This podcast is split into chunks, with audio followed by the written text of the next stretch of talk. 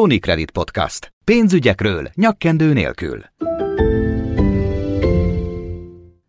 A bank nem csak apró betű és kamatláb. Mihálovics András az Unicredit Bank szakértőivel olyan témákról beszélget közérthetően, amelyek nem csak bankároknak érdekesek. A bankolás új útjai, fenntarthatóság, jó gyakorlatok az üzleti életből, trendek és tendenciák. Kövesse az Unicredit Bank podcast sorozatát! Jó napot kívánok, tisztelt Hölgyeim és Uraim! Mihálovics András vagyok, ez pedig az Unicredit Podcast. Gyakorlatilag egy olyan beszélgetés sorozatról van szó, ahol banki szakértőkkel, illetve az ő tevékenységük által érintett piaci szereplőkről beszélgetünk. Érdemes feliratkozni, hiszen azok tartalma mindig megújul. Egy különösen érdekes beszélgetésre kerül most sor, egy társadalmi vállalkozást fogunk közelről megvizsgálni. Ez a társadalmi vállalkozás pedig nem más, mint a Nyéklátházi idős otthon.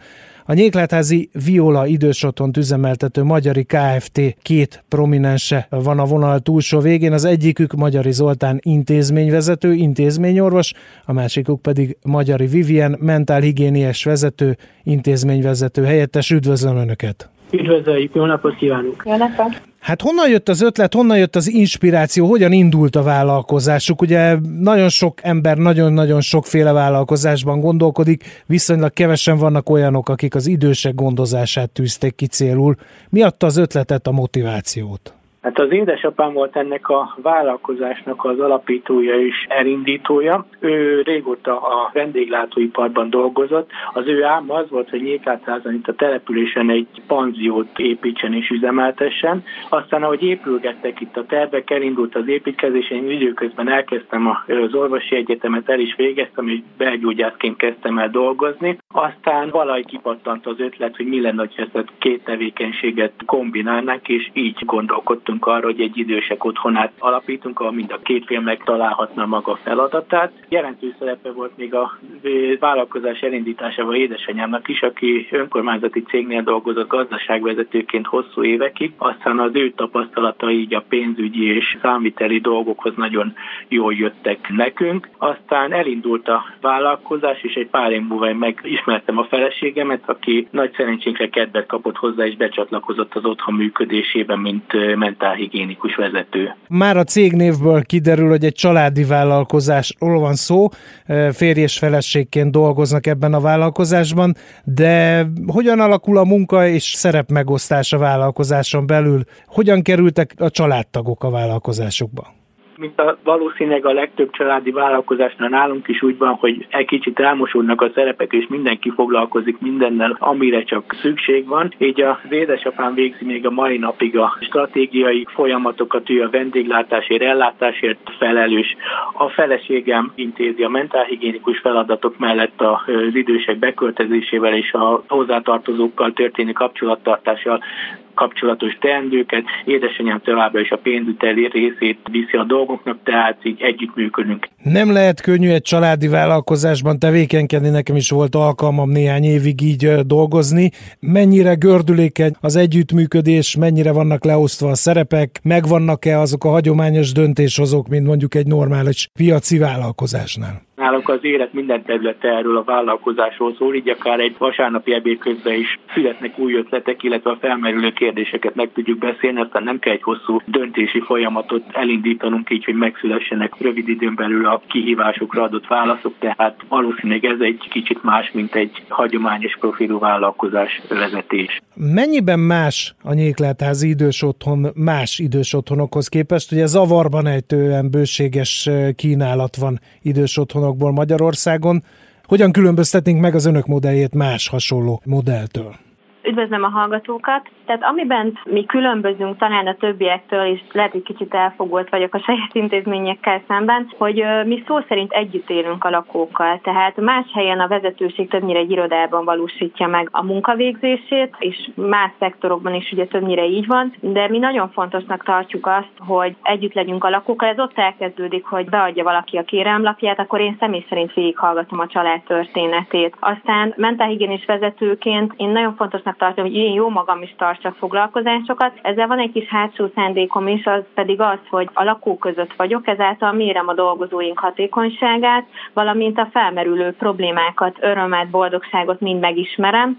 Férjem is ugye, mint egészségi vonalon lévő maga érintkezik a lakókkal azáltal, hogy gyógyítja őket, és ugye szemmel tartja az egészségügyi állapotukat. Tehát mi nem csak az irodában éljük a hétköznapjainkat, és nem csak a szerződésből ismerjük a neveket, hanem mi magunk ismerjük a lakókat és azok történetét. Ami még talán egy kicsit másabb lehet, hogy nagyon nagy hangsúlyt fektetünk arra, hogyha a dolgozóknál egy kis elakadást érzünk bizonyos területeken, vagy valami számukra nem világos, akkor rögtön tudunk lépni és reagálni, és nem kell még három-négy fenntartói engedélyehez. Összehívunk egy továbbképzés, egy belső tréninget, és ezt megoldjuk közösen. Hogyan zajlik egy, egy nap az idős otthonban? Kíváncsi váltett. Ami a legfontosabb számunkra, hogy ne egy ölzővédő feladatot lássunk uh-huh. el, és ezt próbáljuk tartalommal megtölteni azoknak az időseknek az életét, akik minket választottak. Na most az időseknek a legfontosabb az, hogy amit tartunk és teszük értük, az fix időpontban legyen,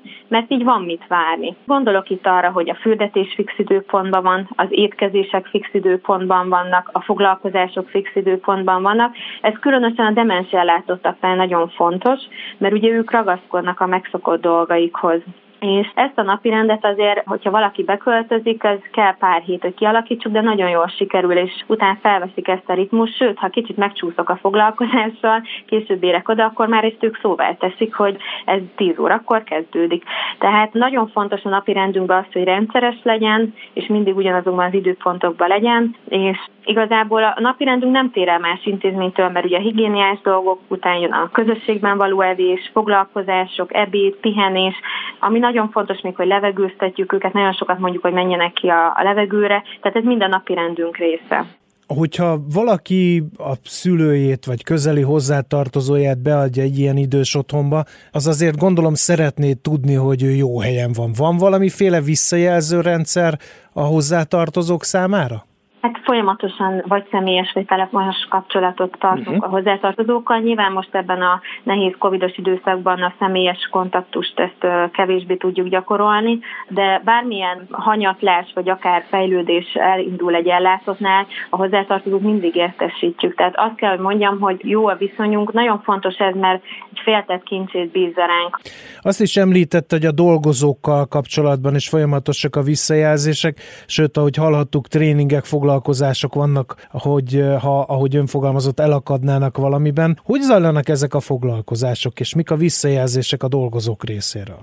A dolgozók részéről hogyha elakadás van, akkor attól függ, hogy milyen területen. Tehát egyszerre sok dolgozót nem szoktuk összehívni, akár ápolási részleg, konyhai, elég sok rétű a mi munkánk. Kis csoportba szoktuk őket összehívni, mert mindig hatékonyabbak vagyunk, és akkor mi vezetők, illetve tulajdonosok is részt veszünk rajta, és akkor mint egy eset megbeszélés tulajdonképpen egy körbe ülünk, egy foglalkoztatóba, rátapintunk a problémára, és próbáljuk leghatékonyabban ezt elővenni. Még egy érdekes kérdés jutott eszembe. Hogyan kezelik azt a helyzetet, amikor mondjuk akár egy bentlakó, akár annak hozzátartozója valami apró ajándékkal szeretné kifejezni a nagyra becsülését, a háláját? Ez mindig egy ilyen érzékeny kérdés az egészségügyben, és gondolom az idős ellátásban is. Itt a tulajdonosi kör azt vallja, illetve a családunk, ha szabad így fogalmazni, hogy senki semmit nem fogadhat el. Azért is tartjuk pontosnak, hogy se egy kávét, se egy csokit senki nem fogadhat el, hogy nehogy azt gondolják, hogy ezáltal kivételezni fogunk az ellátottal. Mindenkivel egyenlő bánásmódot követelünk meg, és ezt is gyakoroljuk, úgyhogy nálunk szabályszegés, ha valaki elfogad valamit. Az is átjött az előbb elhangzottakból, hogy nagyon mindenre kiterjedően személyesen részt vesznek. Ezt lehet úgy fogalmazni, hogy ettől különleges az önök által működtetett vállalkozás, a személyesség, a gondosság miatt? Igen, tehát ahogy a férjem említette, hogy itt elmosódnak a szerpek, tehát mindenki mindent csinál. Itt, hogyha mondjuk elromlik a lift, akkor az irodából a vezetők is, illetve a tulajdonos is hordja az ételt, a nővérekkel segítenek. Tehát mindenre ki kell, hogy terjedjen a figyelmünk, mindent kell, hogy lássunk, és én azt gondolom, hogy a vezetés alulról kezdődik el, és mondjuk alul az a takarítás és a higiénés viszonyok. Tehát mindenre rá kell látnunk, mindent kell tudnunk. Ez nem viszel nagyon sok energiát, hiszen ahogy említette, egészen apró dolgokra is nagy energiát fektetnek, hogy megoldják. Tényleg mindenre kiterjed ez a figyelem? Hát energiát elvisz, de minden más munkakör is elvisz. Mi ezt választottuk. Honnan jön akkor ez a készletés? Erre nagyon-nagyon kíváncsi lennék, hogy tényleg oda menni, és nem tudom mióta csinálják, jó régóta csinálják ezt a céget, de hogy nem fogy el az energia továbbra is ugyanazzal a mentalitással, ugyanazzal a lendülettel, energiával teszik a dolgukat. Mi motiválja önöket? Honnan jön ez a készletés? A magunkénak érezzük. A másik pedig az, hogy mindig az van előttünk, hogy ha ezt mi tovább visszük, és bízunk benne, hogy ilyen sikerrel visszük, mint ahogy az apósom felépítette ezt a vállalkozást, akkor ezt még a gyerekünknek is tudjuk adni, és ha kedve lesz, akkor viszi ezt tovább. Hogy állnak a nemzetközi tapasztalatokkal? Ugye mindig azt szokták mondani, a magyar vállalkozók egy kicsit le vannak maradva a nemzetközi példákhoz képest. Önök hogyan próbálják tartani a lépést az innovációval, a fejlődéssel, ami nyilvánvalóan ebben az ágazatban is azért benne van?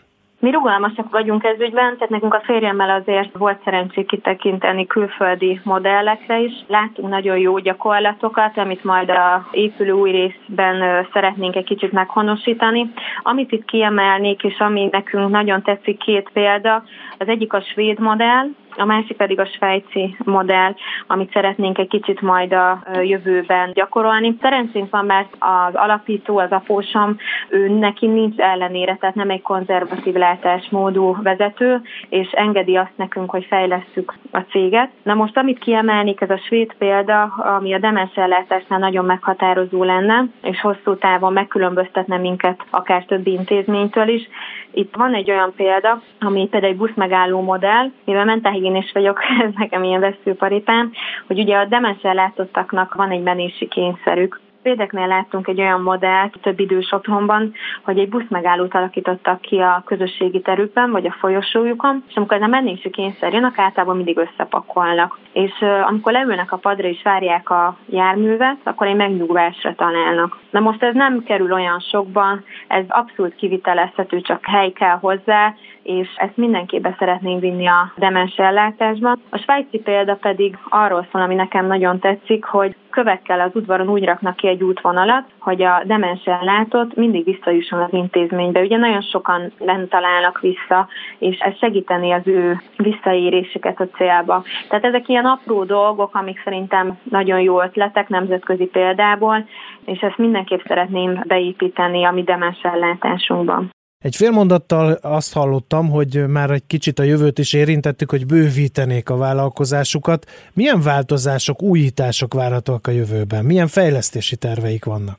Igen, nagyon nagy változás elé nézünk. Most az intézményünk életében egy nagyon nagy újítás következik be. Az Unicredit Bank társfinanszírozásával egy jelentősen nagyobb épületszárnyal bővítjük az otthonunkat, tehát ezzel az új épületszárnyal a váltakozó igényeknek megfelelően talán egy kicsit még jobban a demens ellátás felé szeretnénk fordulni. Ahogy itt a feleségem elmondta az előző példákat, és ezeket az újításokat szeretnénk bevezetni, és ebben nagyon jó partnerre találtunk az Unicredit Bankban. Mennyire találják meg a hangot a bankkal ezt? Azért kérdezem, mert a podcastek előző fejezeteiben arról beszéltünk, hogy a bankok megpróbálják megérteni az önökhöz hasonló társadalmi vállalkozásoknak a gondolkodás módját, a szempontjait. Ez mennyire sikerült? Hiszen egy bank egy profitorientált, nagyon szigorúan szabályozott intézményként van benne a köztudatban. Egy idős otthon működtetése, bővítése, fejlesztése, az meg egy kicsit, mint a távolabb lenne ettől a piaci szemlélettől. Mi már kezdetektől nagyon jó viszonyt tápolunk az Unicredit Bank Miskolci irodájával. Ugye a Covid járvány itt kopogtatott nálunk is az ablakon, és ők ajánlottak segítséget egy ózon sterilizáló gép, illetve germicid lámpák beszerzésében, ami azért is nagy segítség volt nekünk, mert ugye nem csak az elszálló árak miatt, de a beszerzési nehezítettség miatt is nagyon örültünk ennek, és tudjuk használni azóta is az intézmény lakóinak érdekében. Ha még távolabbra nézzünk, mi lesz a családi vállalkozások jövője? Van-e, aki már átveszi a stafétát, már-már belekóstolt ebbe a vállalkozósdiba? Hosszú távon biztosított-e a működés? Hát reméljük, hogy így lesz, ugye itt még erről nem nagyon beszéltünk, mert a mi kislányunk nagyon-nagyon pici, illetve a családban is az összes utód ilyen két-három éves. Uh-huh. Hát akkor még ráérnek valóban. Tehát reméljük, hogy egy szilárd céget tudunk majd esetleg rájuk hagyományozni, hogyha eljön az idő. Jó, hát nagyon szépen köszönöm. Tényleg egy élmény volt beszélgetni önökkel, és érezni azt, hogy mennyire lelkesen elhivatottan végzik a vállalkozási tevékenységüket, és hát mi más kívánhatnék búcsúzóul, mint hogy sok erőt és jó egészséget, kitartást ahhoz, hogy továbbra is ilyen sikerrel vigyék a Nyékletházi Viola idős otthon. Mi köszönjük a lehetőséget, és azt is köszönjük, hogy bemutathattuk ezt a családi vállalkozást. Inspiráló volt. Köszönöm a viszonthallásra. Köszönjük. Köszönjük szépen! A Nyéklátházi Viola idősotont üzemeltető Magyari Kft. két tagjával, Magyari Zoltán intézményvezető intézményorvossal és Magyari Vivien mentálhigiénés vezetővel, intézményvezető helyettessel beszélgettem az elmúlt percekben. Ők egy társadalmi vállalkozást működtetnek, amelyek ugye olyan vállalkozások, amelyekkel mindig valamilyen társadalmi környezeti problémára lehet választ találni, vagy már eleve olyan célra jöttek létre, hogy menet közben felismerik, hogy működésükön keresztül milyen társadalmi hatást gyakorolnak. Ez a beszélgetés pedig hát ugye beleillik abba a beszélgetés sorozatba, amelyek a podcastjeink előző részében hallhatóak voltak, a Social Impact Bankinggel és a társadalmi vállalkozásokkal foglalkoztunk akkor, aki eh, most találkozik először ezekkel a kifejezésekkel, érdemes azokat visszahallgatni. És akkor megköszönöm figyelmüket, én Mihálovics András voltam, és az elmúlt percekben az Unicredit podcast adását hallhatták, érdemes rá feliratkozni, jövünk hamarosan új témákkal, köszönöm a figyelmet a viszonthallásra.